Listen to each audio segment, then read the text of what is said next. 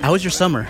Summer is good. Get to spend time with the family, but you know, uh, recharge and ready to go. Yeah, Other than recruiting, did you do anything fun? Uh, went to Hawaii for five days with the family, and, and went to California to see the in-laws, and then came back and had a lot of yard work to do.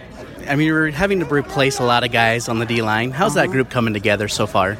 Uh, the good thing is they were here last year to watch the, the, the group that left, right? So they were young, and then they they're starting to develop and do the right things. And uh, uh, uh, we got Bradlee coming back, and he did a lot of good things for us last year. And we had a lot of guys with potential um, this year with Caleb and Mika Tafua and uh, uh, Max Tupai and Nick Heninger and a whole a whole group of guys that's that's working hard and busting their butt to do well.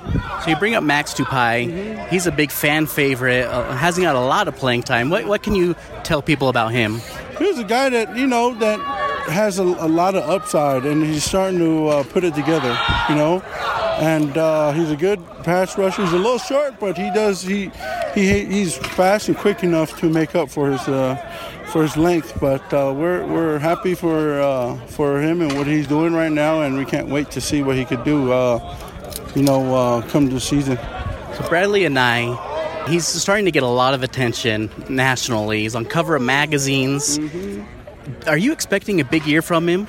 I am, and I hope it doesn't get to his head. But the kid is a hardworking kid, and he's the first kid on the field and last one off, and asks a lot of good questions now. And he's a lot more mature. You know, he didn't red shirt, and and uh, he's going to be a junior, and he's one of our leaders. You know, not he's not as vocal as we want him to be, but but he's working on that. But he, he leads by doing everything right on the field and in the in the in the weight room and uh, in every aspect in his life right now. So.